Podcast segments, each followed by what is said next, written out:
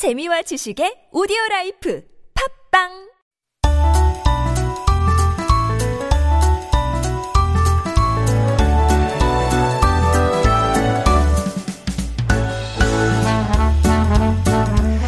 And it is time for Making Connections, our weekly interview corner where we meet the interesting people who make up the fabric of Korean society. And joining us today is Chun Sujin, news writer with the Chungang Ilbo, who has covered the two Koreas in two languages, Korean and English.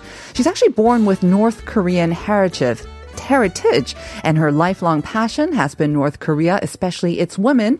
So we're very excited to sit down with her this morning to get to know her story and about her newly published book, North Korean Women in Power, Daughters of the Sun. Good morning, Sujin, and welcome to Life Abroad. Thank you so much for having me. Want to say hello to our listeners? Well, hi. Well, as Teresa said, um, I'm Sujin, and um, I am so delighted to be here with the best radio host ever. okay, disclaimer. So just by that, you probably noticed that, uh, yes, Sujin and I do know each other. We go back to our Pyeongchang uh, Yes. campaigning days. Um, she New was horizons. Right. Uh, she was uh, covering the campaign for Chungang uh, Ilbo, and that's how we met. And uh, yeah, I thought uh, your passion was sports. But Yes, it's uh, well, North Korea, is it? Yes, actually, well, Pyeongchang was, um, you know, I think like North Korea is a really important fabric in my whole life Of because course. like Pyeongchang turned out to be a really important like uh, you know opportunity for the 2 Koreas to well seek peace. Yes. So- Before the games actually began, there was heightened tensions. Yes. So very dramatic. And then, like you said, it did turn into an opportunity where we seem to be making some headway and some remarkable headway, actually, historic headway. Um, we'll get into that. And that's Yes. actually a really good segue into your book. Uh, we want to do talk about that book, of course, but let's get to know a little bit more about you.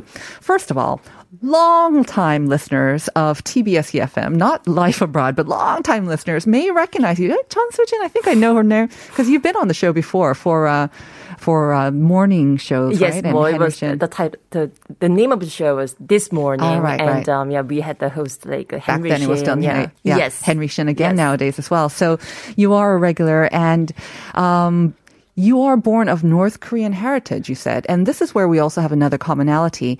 Both your mother and father from North. Yes. My mother is from the north. Yes. So when I was coming across your book, I have to say it did touch me in a different way. And I sort of, but I think we're not the only ones. Of course, a lot of people in Korea probably have the same way.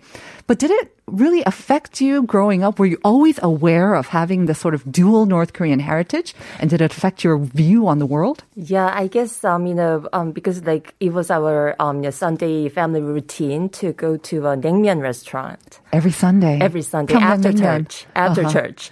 So you, you, know that, you know, there's a difference between like, uh, you know, Hamgyongdo style like right. naengmyeon mm-hmm. and uh, Pyeongando style naengmyeon. Mm-hmm. So like, uh, well, we always had this fight Yes. Between mom and dad. Really? So this week it has to be bibimbap. Oh, nice. No, it has to be mulnaengmyeon. Last week's mulnaengmyeon was not that good, so we have to like you know give it a second chance. Oh wow! So you had sort of warring factions within your own house.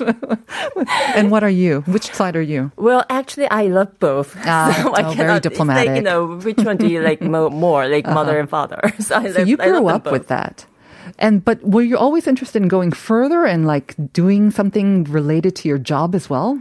Yeah, actually, that's a very good question because you know I I did not know because I well, when I was like you know like high school kid, I never dreamed I, I it was not not my dream to become a news writer. Mm. I rather pursued a life of a like a diplomat mm-hmm. or a English teacher. Mm-hmm. But you uh, know, like somehow I was really attached about writing, and also not just writing about anything, but writing about North Korea mm-hmm. because you know that was kind of actually that's my blood. Yeah, it's personal, right? Yeah, it is really personal. Mm-hmm. So. And then you did, of course, become a journalist. You are a news writer, but writing for the South Korean news media. But you are, and you were, you were covering North Korea. Did it actually ever help this North Korean heritage? Uh, were there ever any instances where you thought, oh, thank God I am, you know, of North Korean blood in a way? That helps me a lot. I will say it has not helped me in my fights with my husband. He was always say, oh, this is that part of you coming out. Yeah. I won't go into that in detail, The but rough, anyway, yes. Yeah, side. Did it actually help you having this North Korean heritage? yeah, actually, well, that question that gets me think, um, because, you know, I could have been one of them. Ah. I could have been one of them because I I think I am very lucky and I am very happy to be South Korean. But um, you know, uh, come to think about it, like whenever I, I because I got to I got several chances to actually go up to North Korea Wow. to like uh, like cities like Kaesong and also Mountain Kumgang. And um, whenever I was there, I strongly felt like, It okay, been me. maybe this could have been my homeland. That's a very good point. Yeah. Um, I think a lot of us, even if we do have, you know, either either our mothers or father coming from North Korea, we don't really think that. But when you actually have a chance to go and meet people, and you see the similarities in the way we walk, the the way we talk, the way we look, Yeah. and it could have been so easily just us over there at the same time. So you even going to North Korea, that's something that many of us have never experienced. And you mm-hmm. went for quite a few historic moments as well.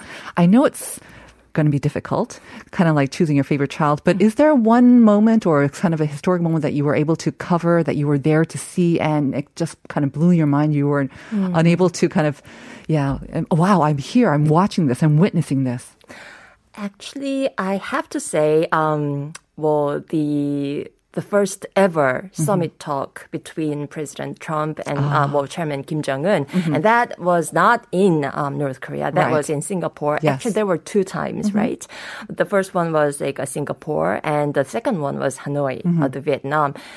And um, well, I was really lucky to be there actually, and um, to cover the both leaders very um, well very um, unique leaders um, like meeting for the first time, and um, but to me personally, I have to pick uh, well this like a really teeny tiny like event in Mountain Kumgang, and that was like re- well the, the families like who were like separated during the war getting reunited just for three days. And um, because you know, as I said, you know, I could have been one of them, and like, well, actually, my grandparents like were lucky to be um, in South Korea together, but their nephews like were not that lucky. I see. So we were like you know those like separated, separated. like families, like myself. So I actually I have to say, well, I did not tell like my like you know like desk chief, but um, I cried all the time. Yeah. because you know like um they cried, like everybody Of course. cried.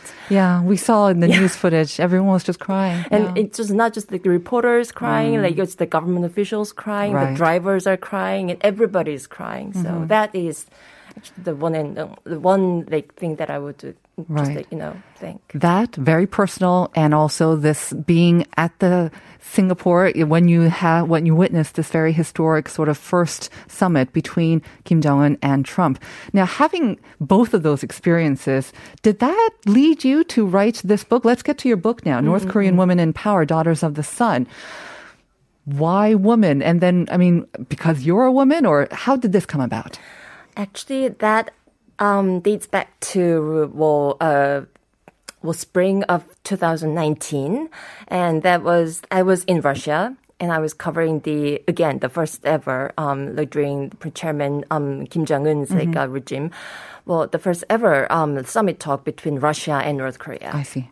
And um, we, the reporters from Japan, from South Korea, from the United States, we were all lining up, waiting for Chairman um, Kim Jong Un to arrive at the station.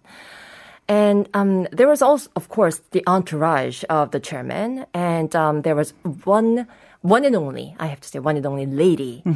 And that was Choi Sun-hee, who is now the first ever, again, many first evers, Right. the first ever foreign minister Who's of female. North Korea. Uh-huh.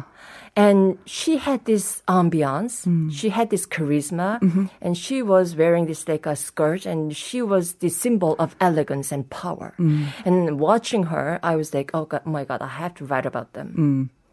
Yeah. So, that, was fun. that was the trigger point. Then. yes, that was the trigger. Point. So Choi Sun-hee is one of several women that you do cover in your book. You also talk about Kim Yo-jong, of course, and Lee Seol-ju. yes. Uh, And I, ha- I have to say, I mean, I'm, I don't, or I haven't read lots of books on North Korea. they generally tend to be a little bit too thick for me and a little bit too serious. Your book, on the other hand, and not to denigrate it, but, but I mean, it's a little bit lighter. Yes. It's more fun. Yes. You, you mix humor, you mix personal sort of stories behind it as well. And so it's a diff- very different feel and a different read. Now, for those people who are maybe not interested in North Korean books or who have been reading like the sort of the other sort of literature out there, why should they read your books, Sujin? Yeah. Well, very good question again. Um, and I was actually like at Kyobo uh, bookstore yesterday, and I because you know it's like my little Uh-huh. You're thing. spying. Yeah, You're spying on spying. who, on where your book is, if anyone is paying any attention to it. You're rearranging it, bring, bring it to the front, right? Oh my God! You- I you know. I've. I've done it. I've done it before. yes. and um, there was like this whole bookshelf, like Mm-hmm. uh, well, like filled with like books on North Korea. Right. And um, I sort of realized that you know um, my book is one and only in uh, in the sense that and it, it is focused on women of Mm-hmm. North Korea. Definitely. And um, because you know, I'm I've been covering North Korea for like several years, but I mean, I have to say I'm not an expert about their politics. So um, you know, it is my job to write about like what I have experienced, what I have like you know watched, like and heard, and you know what I've like worked on for like several years. So I wanted to just like, you know share my experiences Right. and um, I just as you said, I wanted to like tell my readers North Korea is not just about serious stuff. Mm. It's a land where people live, mm-hmm. just like us, and we could have been one of them, and we are the same blood. Mm-hmm. So let's just like get to know like who they are. Mm-hmm. So I mean, it's a challenging um, environment, of course, for both men and women, but for the women, and we've seen this through multiple media mm. reports, whether they're in power or not, sometimes, oftentimes, they're responsible for the livelihood of their mm. families, for making sure food comes on the table and whatnot. But we're not talking about them. We're talking about these certain women who mm. seem to have risen to power in a society that we would think as being quite backward, it'd be much more less progressive, it'd be much more oppressive for women. Did you not find that? I mean, as you were doing a bit more research, I mean, you mix a lot of your own personal experience, but have you found that maybe North Korea is not as backward and maybe the women actually have a better chance of getting into power, staying into power? Well, I have to say no to that because you know, like I sort of, I still like there, there has been a lot of progress, like for sure. Well, and um, writing this book, um, I got to read a lot of like uh, you know past documents, like um, dating back to the Kim Il Sung era, and also like even before that. And I have to say, I was really surprised to read some of the documents that were sort of like saying, um, Kim Il Sung, like, uh, like giving speeches. They said, okay, we need to elevate the, you know, the status of women. Kim Il Sung. Yes. So this is from decades Yes, back. yes, even before the Korean War. So um, I was really like surprised and uh, even mesmerized. But um, you know, after that, as you said, like the well, the North Korean women's rights is really like you know, it's a ground, like a, it's like 0 Like there's no like such rights. Know, and you, well, I am really grateful that I was born here. Right, right. But actually, it's really also an ironical fact that well, women are many, many, many like in uh, in many families, they are the people who bring home the fat bacons. Sometimes not that fat bacons. The bacon. So They the- they're, the, the- they're the breadwinners. Right. So, so it is the really like ironical fact that you know women are so much like suppressed, but Mm-hmm. they are also the you know the the ones who actually get to you know make the livelihoods. Mm-hmm. So Do you think there is a chance, any chance, even remote, that one of these women could actually rise even higher in power? Do you think you, from based on your experience, your opinion, your very personal opinion, do you think there might be a chance? Actually, mm, not before I die. Okay. maybe, maybe. Well, If I you live to a long, ripe yes, age, long, even, I yeah. hope for longevity. but, but actually, well, North Korea is a very unique society, Mm-hmm. and um, it is more of a like a kingdom. In a way, so and there has to be a king, right. and I think the regime is not so much ready for a queen. Mm-hmm. Okay. So, and actually, but in that very sense, I'm really interested in Kim Yo Jong Mm-hmm. because she is the sister of the chairman, and, and it is really obvious that the chairman Kim Jong Un really depends Mm-hmm. Yes. on Kim Yo Jong. Right. So I think like she is pre- pretty much uh, de facto leader. And she is featured very prominently on the cover of your book as well. I wonder, there. have you heard from her?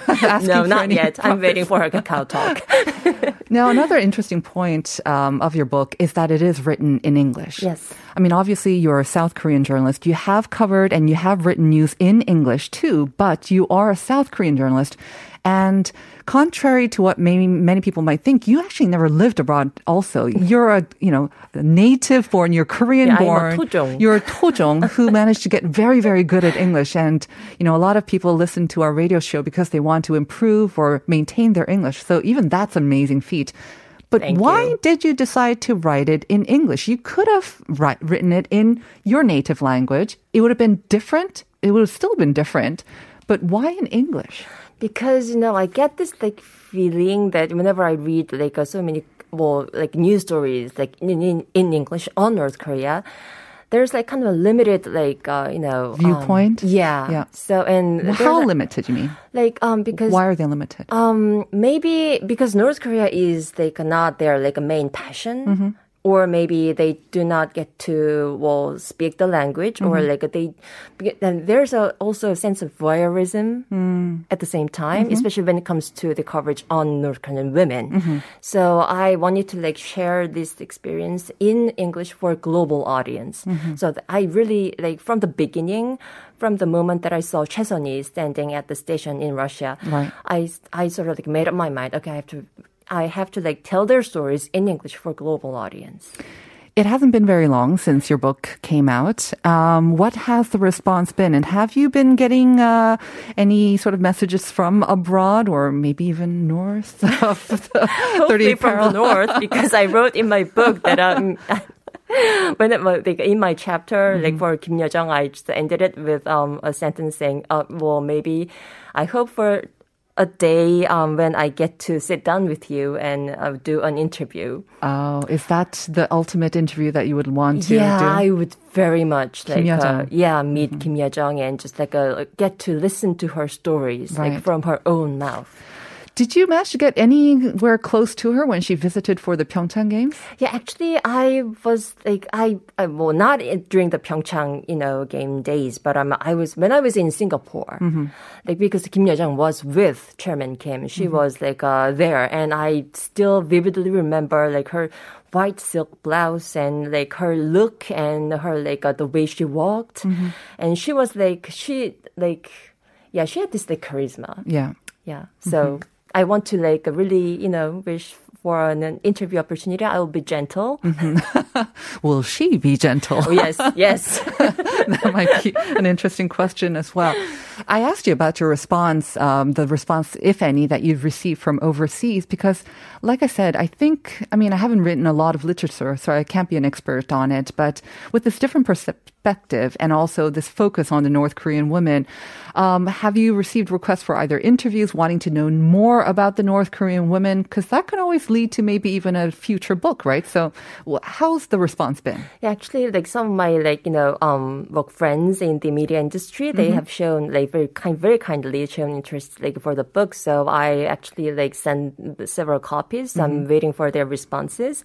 So and actually, well, many like think tank experts, um, they have like a state like a like a sent me comments that um you know like and one of them was really I'm really gr- grateful for this, but um he said um well he was uh, Mr. Hamre um who is the leader of the like think tank called CSIS. Then he said like uh, this is the first kind first um of its um kind in a sense that it focuses on the North Korean people Right. from a South Korean, like, you know, well, reporter. So actually, I was really grateful for this, uh, such a response. Yeah. Is there anything that you weren't able to uh, include in the book for maybe security reasons or, uh, you know, that maybe you can just hint at just for exclusively our Life Abroad listeners? Or is there something that you wished you had covered or that you couldn't may- maybe mention in the book? Well, that's very, well, Good question. question. Yeah, intriguing question. at the same time. Mm-hmm. But um, actually, there is a well part that I well intentionally did not include in oh. the book, eh, which was about like Kim Yo Jong mm-hmm. and also Choi Sun-hee, mm-hmm. and um, well, my I actually like as my mom. okay, I'm I'm gonna be on this TBS EFM, and um, what should I like say? And like my mom said, you'll be assassinated. Oh. so oh. I well, let me follow my mom's advice then not say anything. Okay, we don't want to take you down that road. But it is uh, a really fascinating read. And again, you know, there's so much attention on certain aspects of North Korea, but the women who are, like you said, um, on the sort of daily community, on the day to day basis, they are behind the livelihoods or just people living. And it does bring you a peek into that. And who knows what might happen in the future as well. So once again, Sujin, is there anything last words maybe you want to share with our um, listeners or maybe talk about a future book or a future project? Okay, well, as you pointed out like earlier, I'm a Tojong, so I wanna like uh, well. Like say to the Tojong listeners, like, you know, let's have courage, you know, and um, you know, English is uh, a beautiful language, and let's just have fun, like speaking the language. And actually, I happen to be writing about my well, like Tojong experience for my second book. So, Ah, so you'll be chronicling how you became an Yeah. English writer, news yeah, writer. Tojong writer. A Tojong writing. Okay, so we'll look forward to that as well. We wish you. you. the best of luck with this book, North Korean Women in Power, Daughters of the Sun. And I'd like to thank you once again, Chun Soo-jin. Thank you. Thank you so much. And thank you, listeners, for joining us today. Again, stay dry. If you are driving, drive carefully, slowly on the roads out there as well. Stay tuned for Uncoded. That's coming up next. And we're going to say goodbye with Carla Bruni's Moon River. Bye, everyone.